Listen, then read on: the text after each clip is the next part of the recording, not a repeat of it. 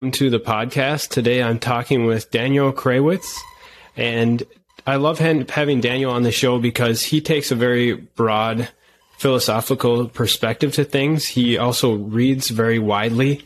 Um, for example, a while back we were chatting online, and he was reading uh, the Malleus Maleficarum, I believe it's called, and uh, so he's just he reads a lot of different books, a lot of different things, and he has a lot of interesting ideas. And uh, so, Daniel, I appreciate you taking the time out of your day to come on the call and uh, share some of your thoughts about Bitcoin with me. Okay, well, thanks. Well, yeah, it's a lot easier uh, if I get help. So, so thank you for inviting me.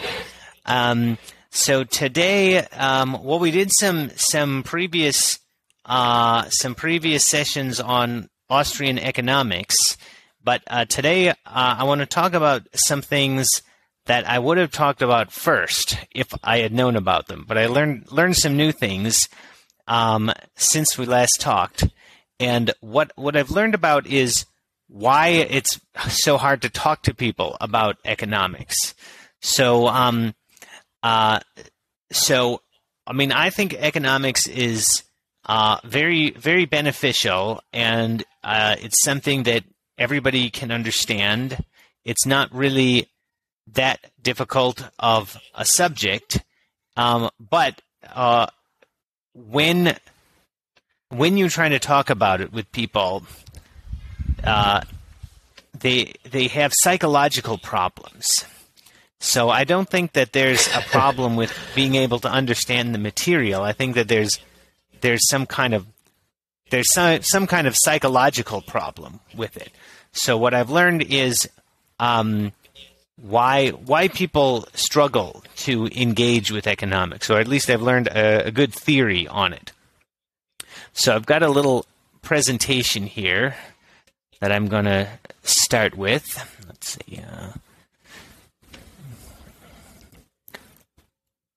Uh, uh, well, now it's not letting me share the screen. Doesn't it oh okay there's the problem. It just doesn't really even let me do um, full screen. So it's just being secure. So that's fine. Um, I'll just have to share a different screen when I get to some of the, the diagrams but that'll be fine.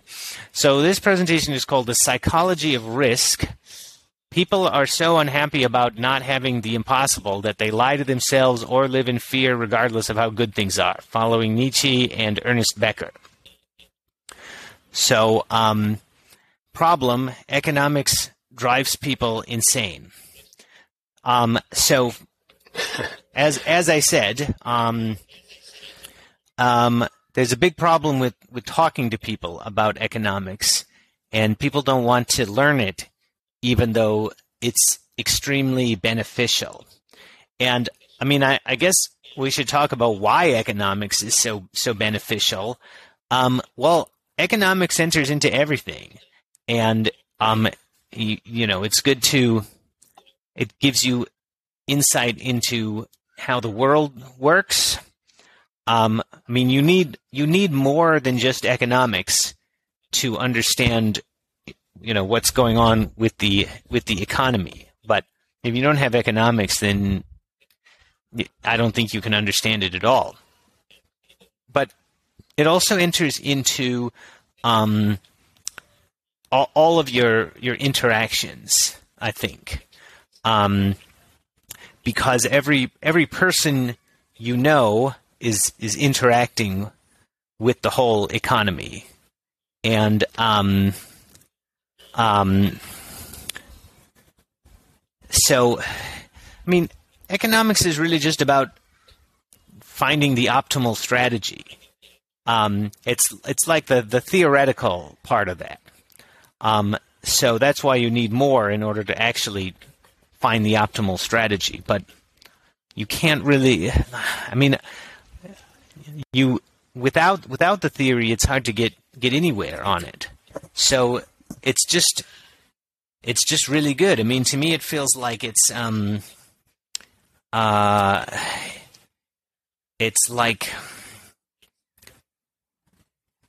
you know, it's like it's like uh, Daniel. Seeing, you know, I think we, we were what? we were chatting at one point, and, and, and I, I feel like what you were trying to tell me is that it's uh, people want to have their cake and eat it too. Is is that part of the problem that you're trying to describe? That people Um, don't yeah, like talking well, about trade offs. Sort of. I mean, well, what they want is something impossible. So I haven't talked about what it is yet. Um, but what what happens with people is they get they get emotional, or um, they they project bad motives onto you, uh, or attribute very silly ideas instead of um, what you're really saying. Like they don't try to gen- genuinely understand what you're saying, and they also believe craziness, like uh, Marxism or, or MMT. And MMT is modern monetary theory. So both of those things are are just crazy, and um, they are well. They I mean they have some economics in them, but I think that if you if you understand the Austrian school, it's pretty it's pretty easy to see what's what's wrong with um, with any of the other schools, and they're all they all kind of fit into this um, this uh, this theory that I'm going to explain. But well, anyway, so um, here is here's what I learned that um, that uh, you know that opened opened my mind to something. So this is a theory that follows Nietzsche and Ernest Becker. So Nietzsche had a theory about self-deception, and he said that people are afraid of chaos and they invent imaginary eternal worlds to tell themselves that not all good things must come to an end. And that's kind of the problem with chaos is that it means that everything is unstable. So if there's if there's chaos, then eventually, um, if eventually anything is is going to fall apart, and people don't like that idea, and they they want to tell themselves they they want to eliminate chaos. So people are motivated to deceive themselves um, so that they can believe that chaos has been put at bay. And um, Becker uh, basically took Nietzsche's theory um, and he kind of applied it to people in general because he was a, um, a therapist. So he talked about um, he talked about his his patients, whereas Nietzsche was talking about some special cases like philosophers. Becker was kind of talking about uh, everybody. So that's um, that's how he improved on Nietzsche. But I think he also um, uh, he he also um, lost some some important things from from Nietzsche. So I think I think overall Nietzsche's theory is is better, but Becker did did some stuff better. So what what Becker said is people are afraid of death and they believe in illusions in order to attribute cosmic significance to their actions. So um so what I think is is good about Becker is that he tried to make a, a theory that's more general for that's for more more people. Um, but I think um, it's not necessary to make everything about death. And I think Nietzsche's formulation to say that it's about about chaos is better. And so I think Becker was influenced by Freud, and um, Freud likes to say everything complex in people is really about some kind of like uh, fundamental drive in childhood. So, so Becker is like all fears are about death, really. Um, I think if you look at Becker's descriptions of death, he's not talking about old age. He's talking about chaos. He's talking about like random events that could kill you tomorrow. And he says that's what people are most afraid of. And that kind of makes sense because if if you could know that you were going to die of old age, then um, uh, then you could plan ahead. You could plan for it, you know, and then then death wouldn't really interfere very much with you having a meaningful life because you could make sure to complete everything before then. Um, but the problem with death that happens randomly is that it, it interrupts whatever you're doing and it uh, it prevents your actions from being meaningful because you didn't finish them. Right, right. So, um, uh, so what? Um, so, um, I think that this this makes a lot of sense, and it explains a lot about why um, why people don't like economics. Because usually in, in economics we have to talk about randomness and what we're we're we're talking about like big groups of people um, who who just do do all kinds of different things. And um, if you're well, let's um, let's let's continue with this because I think the one-dimensional random walk kind of um, kind of a, is a good example to clarify what I've what I've just been talking about. So a random walk is a mathematical idea that involves probability, and the way it works is uh, you start at zero, and then you go up or down one with probability p. So there's different different kinds of random walks depending on what the probability is. So, but there is a proof which says that regardless of probability p, the random walk will cross zero an infinite number of times. Um, and so, if you're you can think of you can think of the random walk as being a model for life, uh, and the the randomness is like chaos. And so, what this theorem is saying is that um, so let's say let's say that going below zero is when you die. Um, what what this is is as long as there's any randomness whatsoever, eventually you die, because eventually the random walk goes below zero, and that's even if um, like the probability you could say the probability is a thousand to one that you will go up instead of down. But uh, you still eventually will go down and cross zero. And it's kind of easy to see why that is if you think about it. And the reason is that there's just always some probability that you will get enough bad rows, uh, bad rolls in a row to get down to zero, um, no matter how, how far away you are. Um, and there's always some probability of that, so you know, eventually it happens. And that's not really a proof because you could say like maybe the um uh maybe the the probability of failure goes down, you know, f- approaches zero uh, faster than you you go go up for for some probability, but it doesn't really. It turns out it doesn't work that way. So I think that um, what uh, what what this means is that um, people are people are afraid of small risks, or I should say, like this. This clarifies the idea. So one thing that's kind of weird about these these theories about people's fear of chaos is we could be talking about very unlikely things like um, Becker talks about, um, you know, getting struck by lightning or, or something like that, like things that, that probably aren't aren't going to happen. At least not anytime. Uh, they're they're probably not going to happen tomorrow. But um, what what seems to make people afraid, according to him, is um, is the fact that it, it could happen. So I think I think this kind of makes sense because um, what what the um,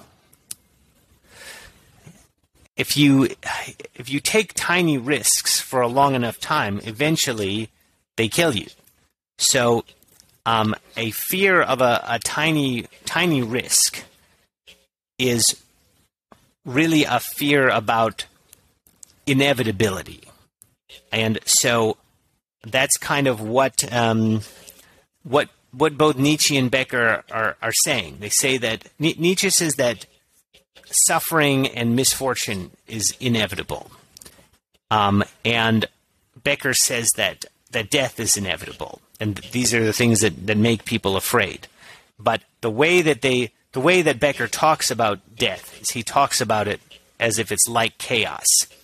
And so, because small risks taken over time make um, make suffering and misfortune inevitable, people are afraid of them and they want to eliminate tiny risks and make them zero. So people are um, people are people are afraid of the idea that they cannot eliminate tiny risks to make them zero. And I think that's the the purport of um, of the theory. And so uh, another another thing that seems to affect people. So, well, let's let's go back to economics. So, in in economics, um, we usually say that the free market is better, and we like we like capitalism, and um, the reason it works is because of randomness, um, because everybody everybody benefits from the um, the the creativity of of everybody else. And um, people can try all kinds of you know crazy things that that probably won't work. But what happens is the ideas that um, that that don't don't fit in with everybody else die out. So then what we're left with is whatever's whatever's better, and that process uh, works a lot better than uh, designing everything centrally. So, um, according to this this theory of psychology, um, people uh, people have, have trouble engaging with the idea that randomness is good. And so when when you talk about so because if things are random, that means something bad could happen, right? And if if you wait long enough, eventually something something really bad will happen, or eventually something bad will definitely happen. That's kind of why people don't right. like it. And so when when we're saying that randomness is good, um, then um, uh, people people struggle with that idea emotionally. That's that's the theory, um, and I would mm-hmm. say that this this seems to explain my experience talking to people about economics. And um, so, um, so I really think it makes it makes a lot of sense. Um, so Nietzsche said that people go through phases, and they start out um, in dogmatism, which means that they um, they they think they have some definite answers from somewhere, and this is usually like a received received wisdom from from people in power. But uh, dogmatism really just means that you you think you have absolute certainty. So then, when they realize that they can't have absolute certainty, then they go into nihilism. And nihilism is um, saying that uh, that nothing is good or that there is there is no meaning. So um, once once people engage with the idea that they can't have absolute certainty, they don't they don't know how to um, replace that with with something that is not not certain. They don't know how to replace that with with uncertain things. So they become nihilists because they think they don't have anything. Um, and that's not um, well, that's not the original meaning of nihilism, but that's how Nietzsche used it. So, so then Nietzsche says you overcome nihilism when um, when and and you can start to find meaning in life again when um, when you you learn to um, you learn to embrace suffering.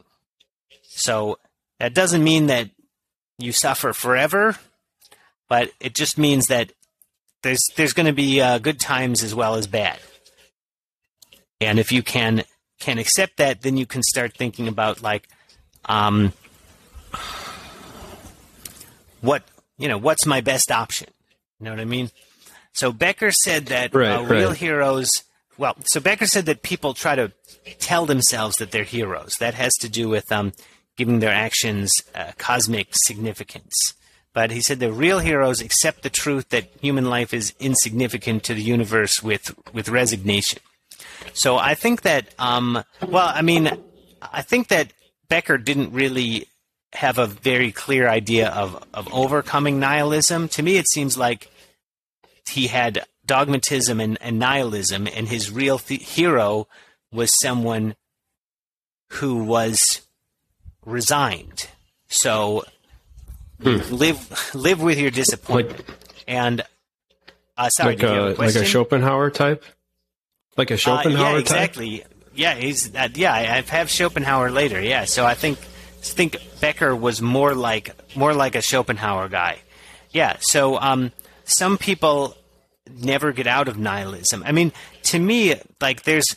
It sounds like Becker's patients did get better. So it's not like they all just uh, confronted death and then became really depressed for the rest of their lives. But um, to to me, a Becker's Becker's hero is kind of like like someone who who denies the will, like like Schopenhauer, and he doesn't. To me, he doesn't seem like he has a very good idea about someone who really really embraces life. So someone someone who's really driven to be successful at something according to to Becker, or I think Becker would say that he's he's in some kind of illusion, and um, I don't think that he has um, an idea of someone who um, who who understands the truth, but who's on on some kind of quest anyway. So I, I- I think um, a problem with both Nietzsche and Becker is that they are not uh, Darwinian. They're not Darwinists. Although uh, Nietzsche could be seen as sort of like a proto Darwinist or someone who kind of kind of thought like Darwin but didn't didn't quite get the idea right. But um, I think that if um, I think that if we're Darwinists, we can say that we, we are on a quest. And it's not because of some uh, some metaphysical world. It's not because of some some alternate reality, right? It's because that's a, a natural process, and it's like it's it's based on um, what what are what is given to us in our our instincts, and um, um, but well, any, anyway, um, so here is summary of the the theory. Um, what do people want? They want small risks to be zero, and they want to avoid facing the inevitability of suffering. And they want to say that anybody who likes randomness is malicious or ignore them. Yeah, I was going to add that. Um, and that's that basically explains my experience when I talk to people about about economics. So certainly this part I've I've seen a lot. Now, well, not just me, but like other people who I think are are good economists. They either get ignored or people say that they're they're evil. And um, if um, if if we if we uh, hypothesize that people get emotional around the idea of risk, no matter how small it is. You know, in other words, they don't they don't have much nuance about how they think about risk, and um, they don't they don't want to accept the idea that um, you can't entirely avoid risk even though and they can't argue with it. They can't you can't find an argument against that idea. So what what they want to do is um, deceive themselves and the only way they're going to do that if they're confronted with somebody who's disagreeing with them is they have to say that that, that person is malicious or say they're not there or or something. So um, Nietzsche had another idea that um, I think we can make some more more sense of with this this theory. So if you look up uh, Dionysian and Apollonian online, what what they say is that um, the Dionysian is like the uh, the the irrational, and the Apollonian is the uh, rational.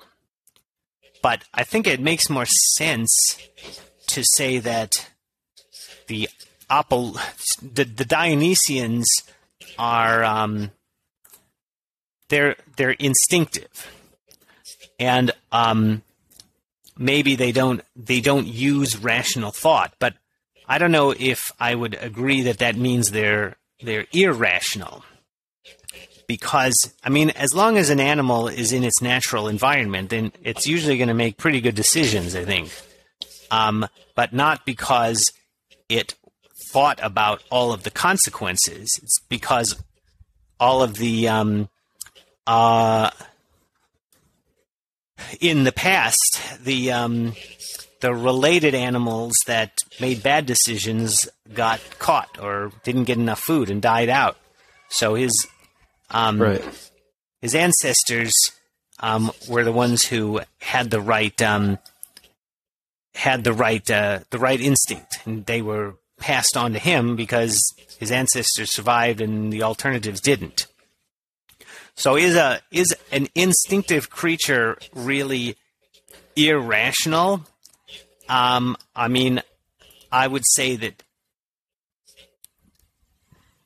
I mean, if you put the animal outside of its natural environment, then it's going to make it's going to make bad decisions.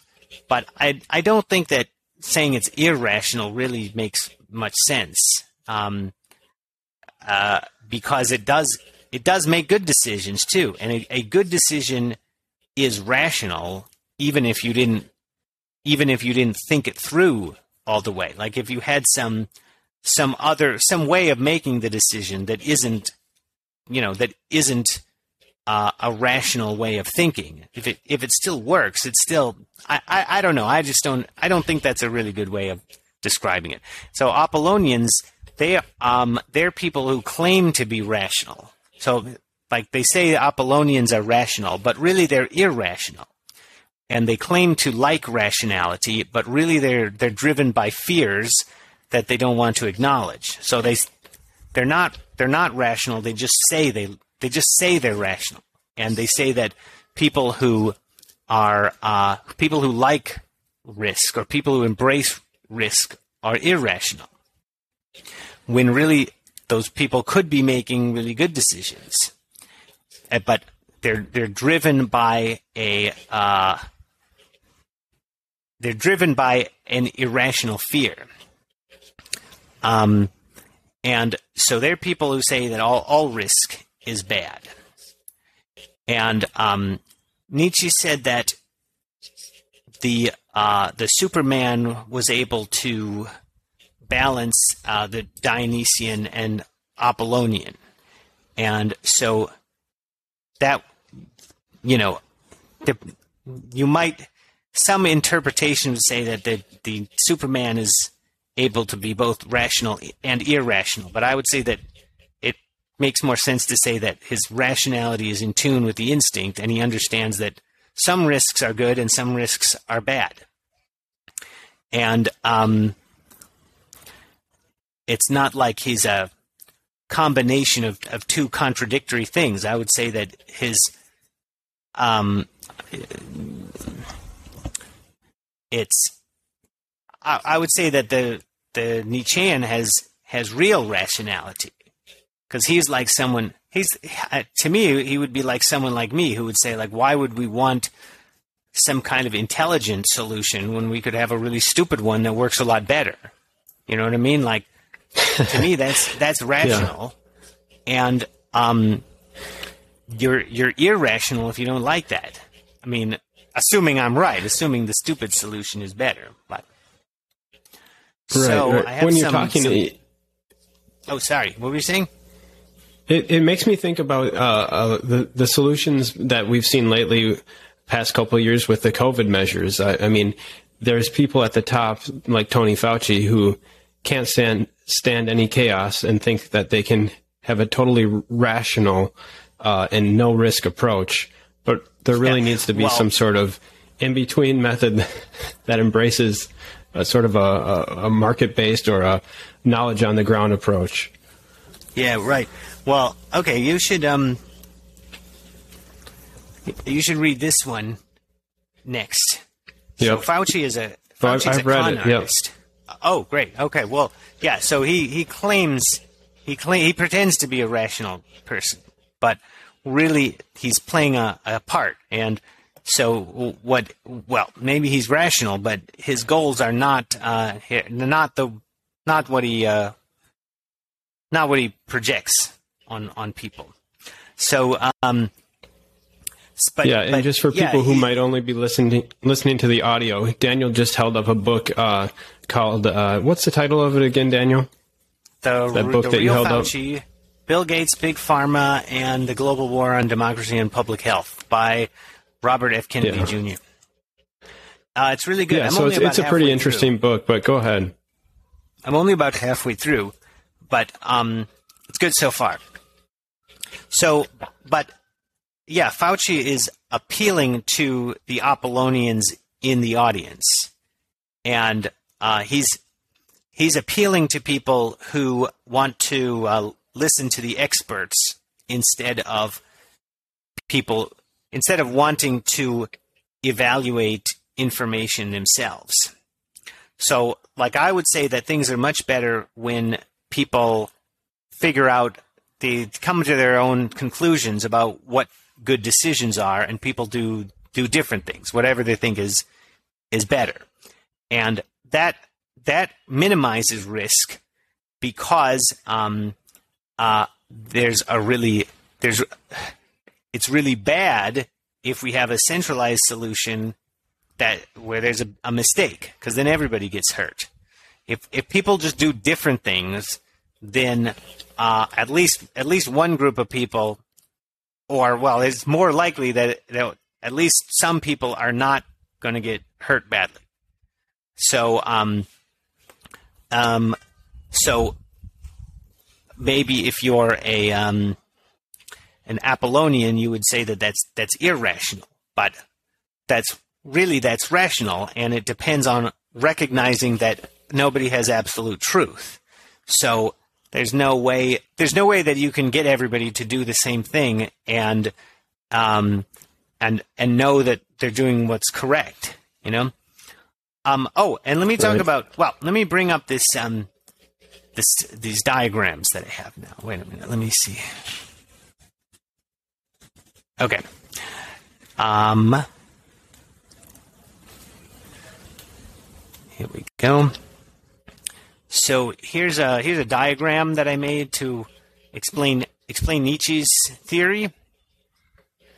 So according to Nietzsche, what happens is um, uh, we start off where we're like we're like animals and we're just following instincts, and then then we embrace risk um, because um, uh, our in, our instincts tell us to do to do risky things, and that's not always good because in the past, um, um, you know, if if if Mother Nature was like a person, she would be like, well, we'll just we'll just uh, make everybody try to kill themselves, and then whoever whoever gets through it, they make the next generation. So it's fine.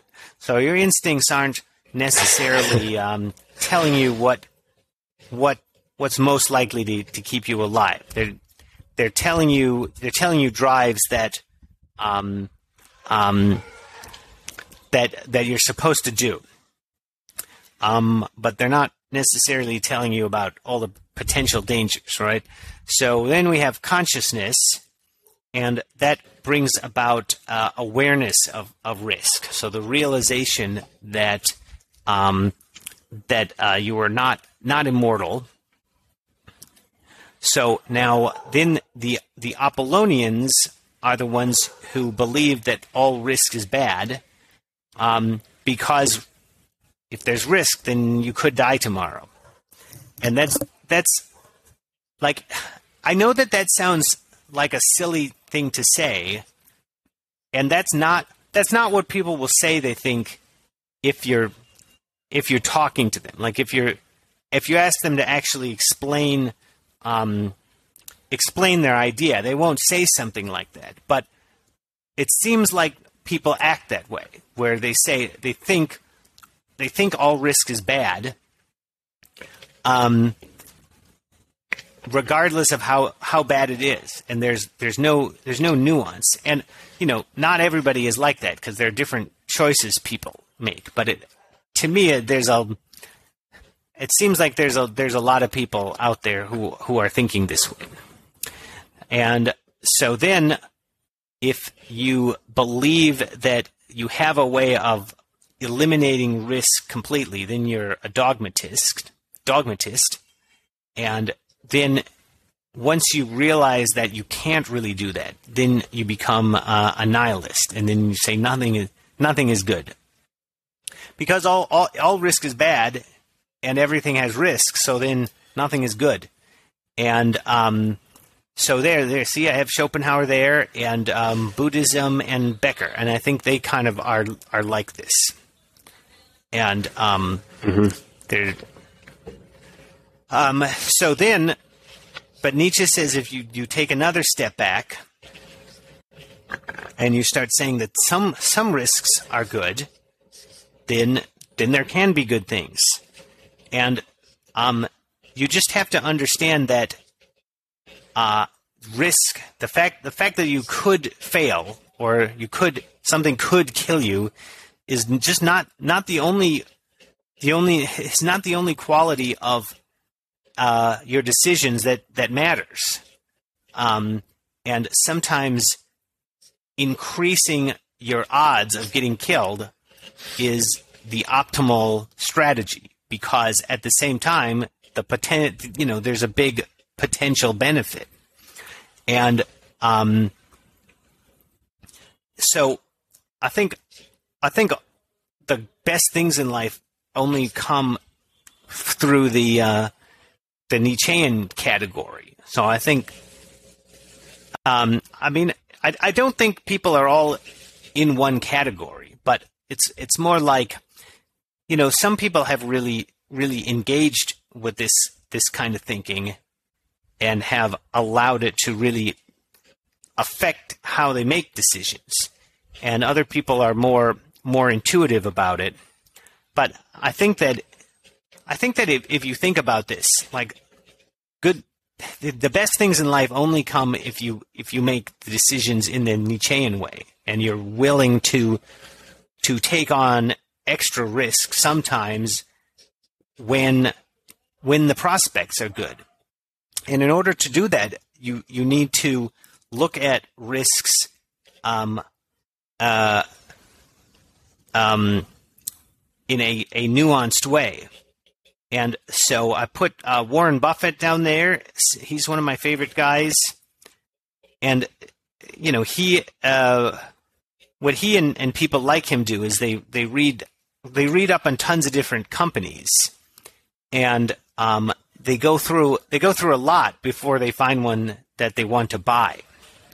Um, and they try to figure them out really carefully because they are worried about risk. But they know that there's there's also reward, and um, so while Nietzsche was also influenced by uh, Heraclitus, of course, I put him on there.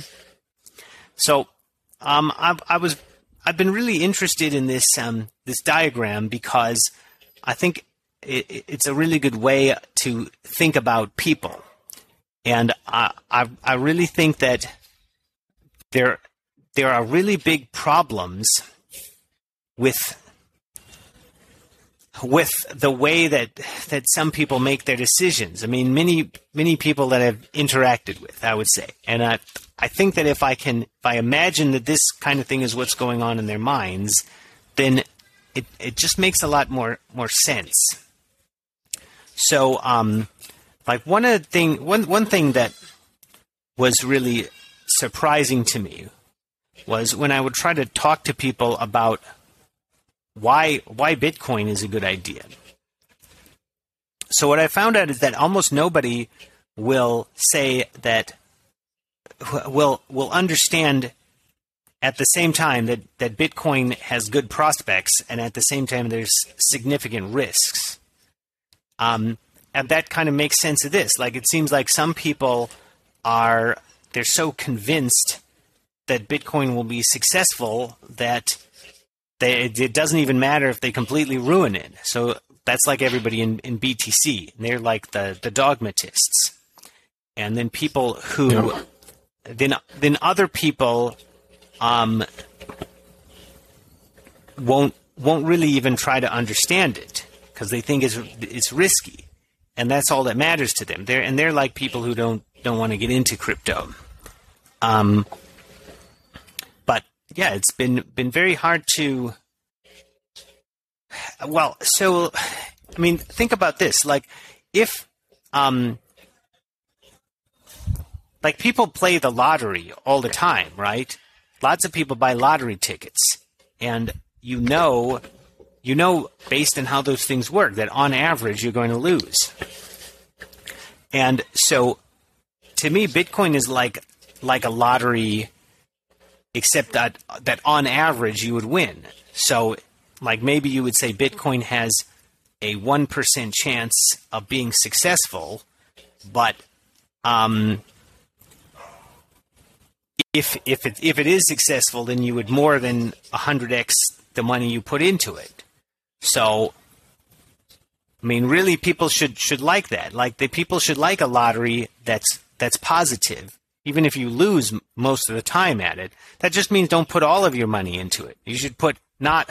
I mean, if, if that's what you thought, if you thought that it's it's one one percent chance of being successful, then you wouldn't want to put more than one percent of your money into it.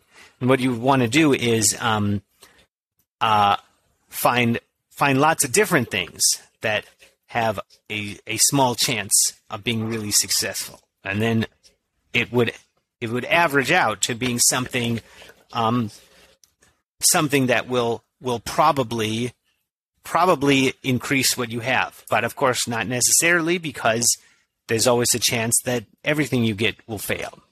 Um, you just reduce that chance if you get uh, different things.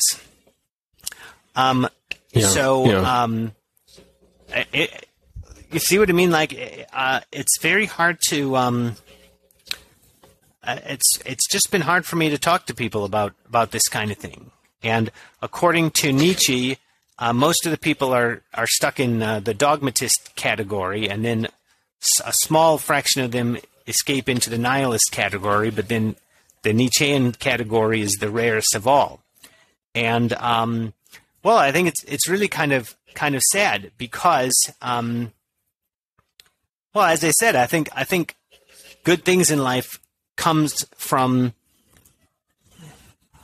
from from thinking in in this nuanced way about risk, um, and mm-hmm. uh, people who can't do it are well, they, they miss they miss out on benefit. So if you're the, the nihilist, you're you're avoiding benefit because you're afraid of risk.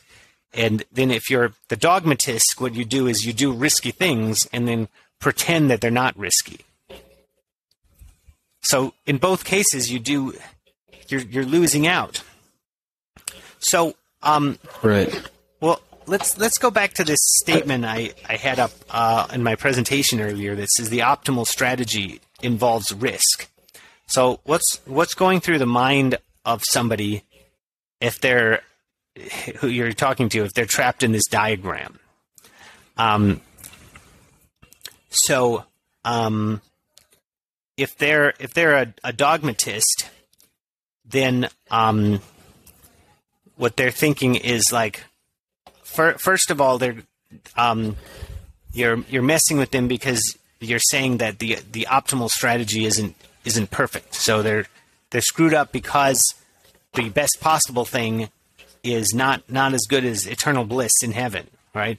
So that's like the first thing they're thinking, and then the next thing they would be thinking is like every suboptimal strategy involves more risk, and if they don't if they don't like any risk, then um, it's like you're telling them that not um, that they they need to be like the perfect the perfect profit maximizer, or else um, or else they have they have or else they have more more risk than they need, and all risk is bad. So so uh, you're you're putting a lot of um, you're giving them a lot of stress by saying something like that. Whereas to me, like Yeah. um, nobody really knows exactly what what is optimal. If we have some theoretical econo- economic idea of what is optimal, we can uh, we can try to try to guess at where that is in the real world, but we never know we never know exactly how the real world corresponds to the economic theory because we never have enough enough information. And so to me this is like it's like um you just just try your best at, at, at the game. You know, it's not like you don't have to do perfect at, but um, Yeah.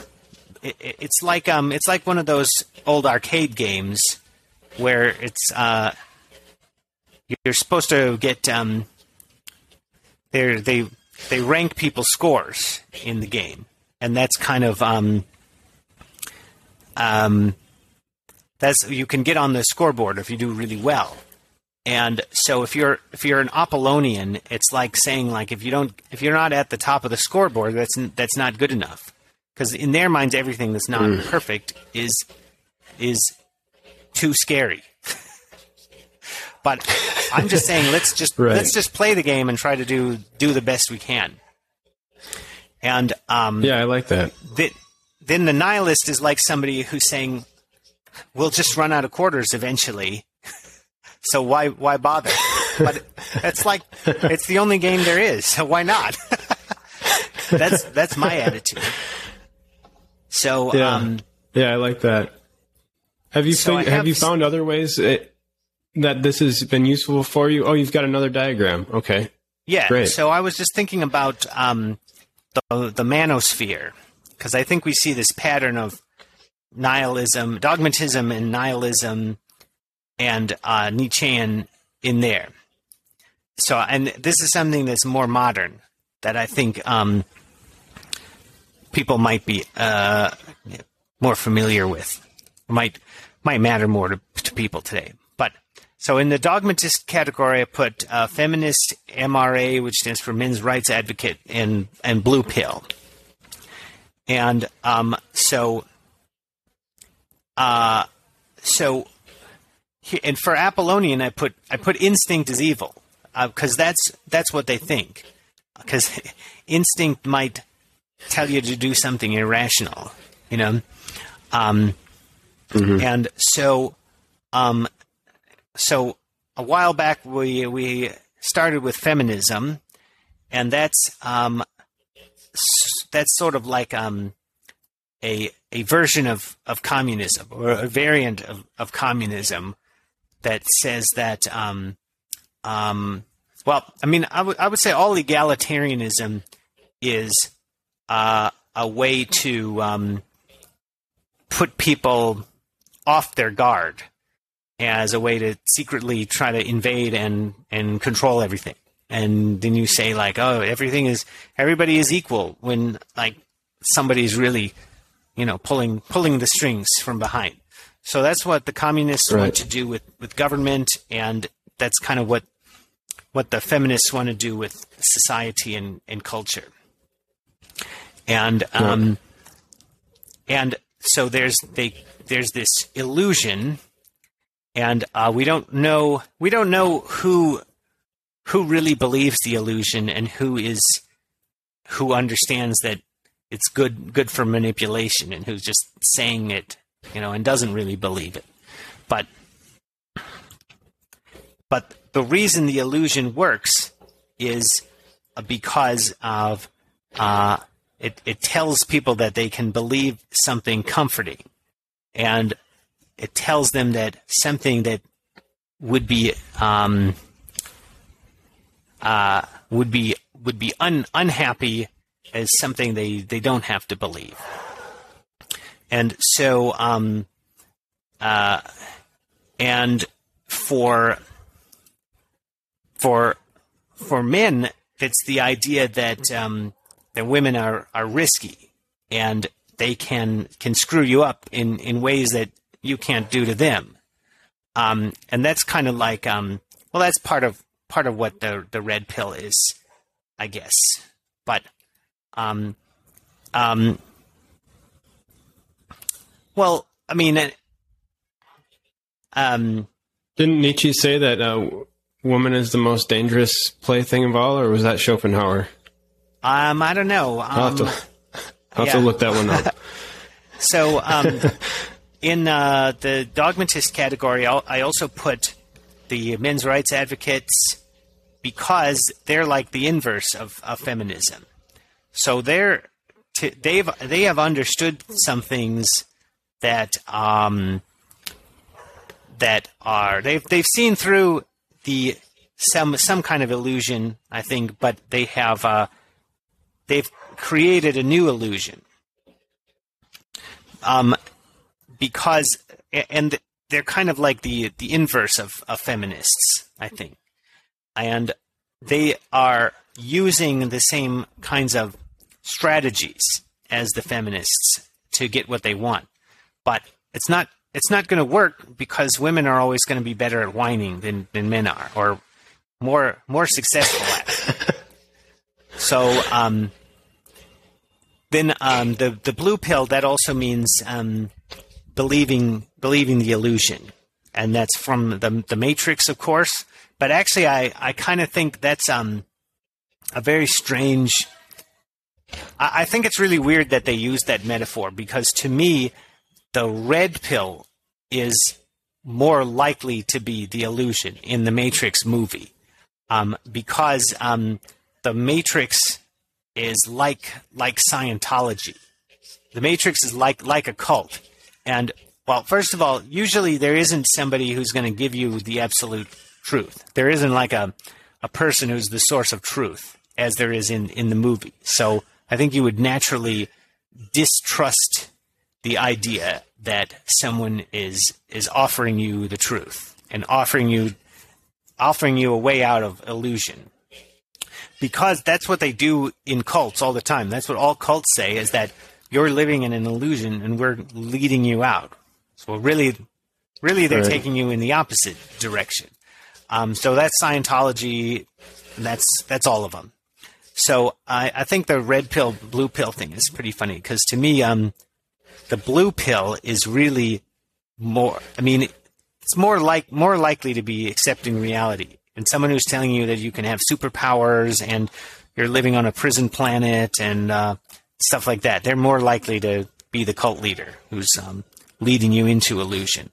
Although today we do live on a prison planet, so it's not always like that. so then in nihilist, Yeah. I put the the MGTOW group because they're the ones who are like all all relationships with with women are bad because you can't eliminate risk, and um, so they don't think they just don't think it's it's worthwhile to to try to find a girlfriend at all, and um,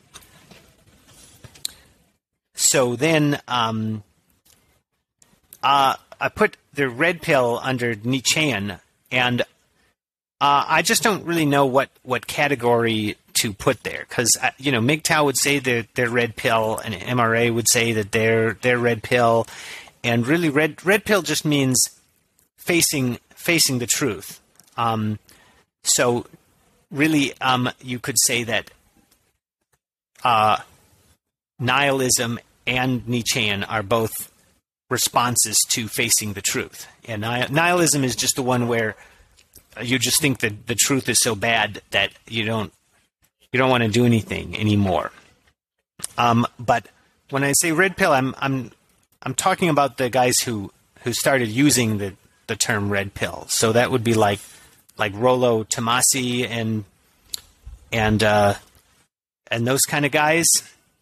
But they're the ones who are who are just trying to say like this is what the reality is like and this is how you you optimize your your success in it and um yeah so you know nobody um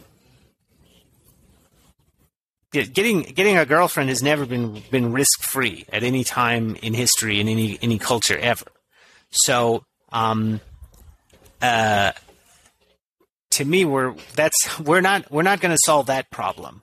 Um, so to me, like the the Nietzschean approach is is the appropriate one.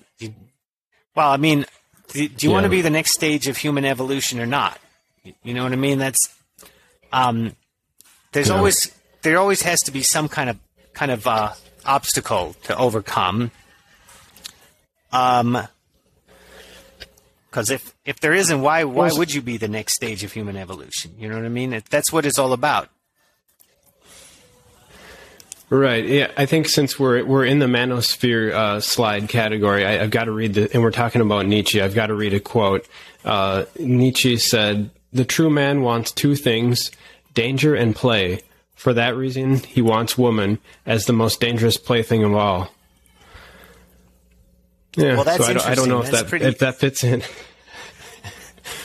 did he, but he seems to be saying man? that woman is a pretty. Di- uh, let me go back to that. Um, the true man, yeah. Uh, what book is that in? Do you know the source? Uh, I'll I'll, uh, I'll follow it up. Uh, let me let me follow that uh, little rabbit hole. Let's see. No, it doesn't have the source, but I'm going to have to. I'll I'll find it and we'll put it in the show notes. Yeah, well, I mean, that's but I do. Of, I remember reading that at one point. Yeah, well, that's interesting, and that's kind of ambiguous. So it'd be nice to know a little more about the context. But I mean, um, yeah. So I think I think men do like like danger because um, instinctively they know that there has to be some obstacle to overcome in order to get a girlfriend. But um, the problem with that is that can be manipulated because it's it's instinct. So you need reason to figure out which which problems are worth worth overcoming. And so right now, um, like the um, the um, uh, the the blue pill men are like like people who um, they're like um, well, it's like like if you're if you're if you're in nature and you're an animal and you just like risk, that's not necessarily gonna gonna kill you because you've your instincts tell you like what the correct amount is. But then if you get if you get society and technology, people can invent casinos and just present you with whatever you know. They they can present you with something that um, that draws in in your instincts, but is just designed to take all of your money away. So that's kind of like, yeah. um, that's kind of like like being being the the blue pill man because you're denying denying instincts and at, at the same time you can be controlled by them because you're not you're not thinking about them and um, mm-hmm. i guess that would be like if you were the feminist the feminist man because they're the feminists are the ones who don't think instincts are real or they say they're not um, I don't know what right. the a blue pill man who's not a feminist would would say about instincts, but I, I don't know. I still think he basically fits in that that category. So I think um, mm-hmm. we can also do uh, Kant. So I've got a Kantian version of this. So the Dionysian, that's like somebody who just believes things, whatever, without thinking about why why they believe it. So they may accept um, uh, they accept the faith of their fathers, or they have religious experiences or something, inspiration. So then, then we have epistemology, where we realize that our beliefs are not necessarily true. So then now the Apollonian category are ones who think that knowledge equals certainty. And so Kant said that um,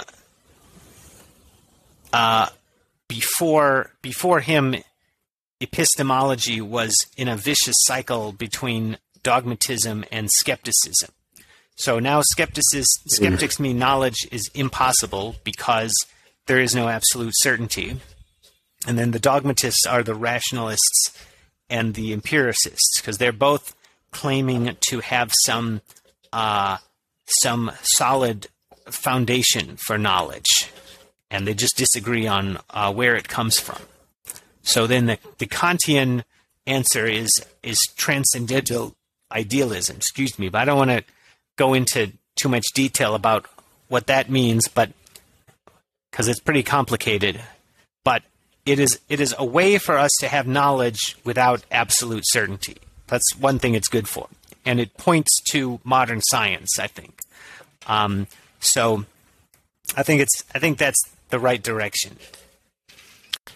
So uh, I guess I should mention that, of course, you could also have a Hegelian version of this because Hegel always talked about uh, synthesis or no thesis, antithesis, and synthesis. But I think Hegel is a con artist, and his theory is just so broad that it just works for anything. So it's actually meaningless, and uh, it's really just a trick to make you you think that uh, he knows something and he he'll just keep saying thesis, antithesis, synthesis, um, as long as you still believe he's a genius. But it's it's meaningless, and that's what what I'm talking about here is a little more specific than that, and a little more useful because it has to do with um, uh, a a self deception and how people how people face that self deception or, or choose not to. And and also like why why do people want to deceive themselves? So that's I don't think that's that's in Hegel. Okay. So those are my well, my Daniel, diagrams. Are, are there? Oh, I, I, Sorry, I love I, it. Um, you know, I, I love it. Are there ways that you think about this in your daily life? I, know this is, uh, you know, this is very philosophical. I, I, this is why I like to talk to you. But what about in your daily life? Are there ways that you try to embrace the the uh, the middle ground? I don't know if it's the middle ground, but the trans the Nietzschean. Yeah. Um, well, I mean, I think. I mean, I think. Um, um, uh, oh, here we go. I'll go back to the Nietzsche Nietzsche diagram. Yeah, so I have I have Warren Buffett in there, and I think um, I think I think good investors are the best practical philosophers. So, um, and I think that um, investment strategy is something that's that's really about all life.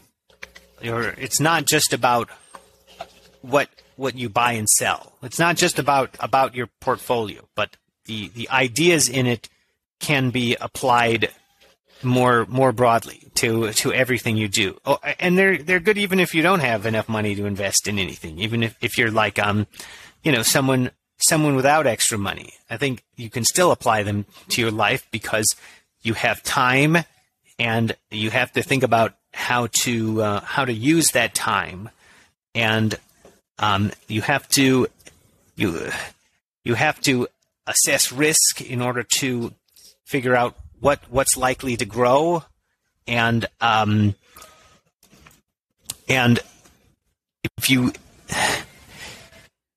you know Warren, Warren Buffett said that his best investments were his house and his wedding ring. So those are not things that you know that he sold for for billions of dollars. Those are not things that that made him billionaire, billion or they made him a billionaire. But they're they're things that um, mm-hmm. that gave him uh, a good life, and so that shows you that that's what what he's really thinking about. And um, yeah. so um, uh, so I don't know. I don't have anything more more specific than that, but I, I would say that um, um, I mean, I think I think I think finding the truth is is really important. I mean, it's really one of the most you know, you you save you save the the greatest costs, the greatest cost the earlier you figure out your mistakes. And um yeah. So if you can if you can figure out how to uh, how to discern truth efficiently, then all of the ways that you apportion your your time and, and resources are going to be a lot more effective. So I think philosophy and epistemology are really important. They're not they're not just you know they're not they're not just entertaining ideas. They're they're things that are um, they're, they're things that matter a lot. And you know, usually these these famous philosophers talk about um, epistemology in terms of uh, science, but um, there's all sorts of important hidden truths around, you know, that are not that are not about abstract science. Just like what's what's really going on in the world right now. That's a pretty difficult question, and it's really important to to your life because if you know if something happens that you weren't expecting, then you can get really screwed up. And um, well, and I talked about about cults earlier, but just more generally thinking about scams. Um, big big and small, right? There's scams everywhere, and if you don't, if you're not good at discerning truth, then you can get scammed more easily. So, I think all of this stuff is is really is really important. You know, it's not just it, it isn't just just playing a game. Oh, speaking of games, there was something I was going to mention earlier because um, I think mm-hmm. um, one of the things that makes me uh, think that this this theory is good is that um, people I know often are, are the kinds of people who like to play games because that's something I like, and they don't have trouble assessing risk when we're talking about uh, something with no stakes. Like if we're playing Settlers of Catan or something, because they um, they can analyze they can analyze the game and it doesn't drive them crazy.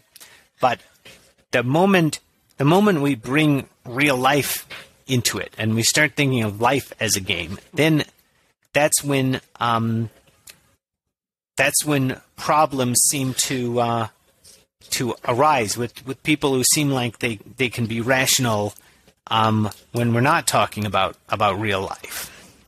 And so, um, mm-hmm. but I think that um, I mean, I think I think you can. Uh, I mean, you really you need to strategize about everything you do and about about your life as a whole, or else, you know, or else things, or, or, or else your your random walk isn't as good, right? I mean, you can't plan everything out. Yeah. Um, you know, you can't plan everything out, but I, I think you can you can think about decisions in general, and then think about what you know about about any particular decision that uh, that you you come across. Um. So. Uh,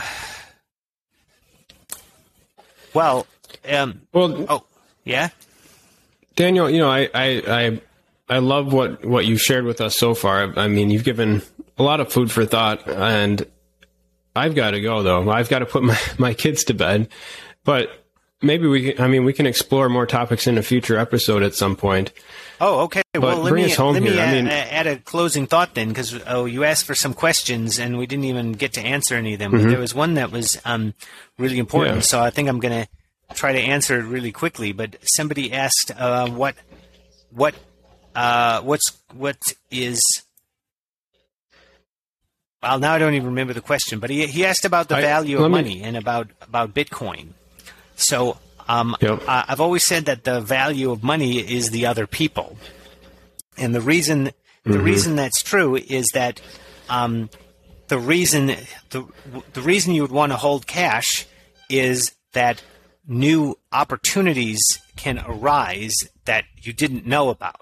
So when you buy stocks, you're too committed, and if some new opportunity comes along, it's not necessarily a, a good idea to sell that stock in order to take advantage of the new opportunity. So uh, holding cash is sort of something that puts you in line, puts you first in line for, for new opportunities, and um, some some business can can suddenly go on sale. There can be a sell off, and it's only if you have cash then that you can get into it. So um, money is about new opportunities, and uh, who creates those new opportunities is the entrepreneurs. It's the other people who use that money. So if you want to make money more valuable, what you need to do is make the other people into better entrepreneurs. So um, uh, I'm glad somebody asked that because I've been trying to tell people what the value of money is ever since I got into Bitcoin, and it's just like uh, nobody ever wants to talk about it.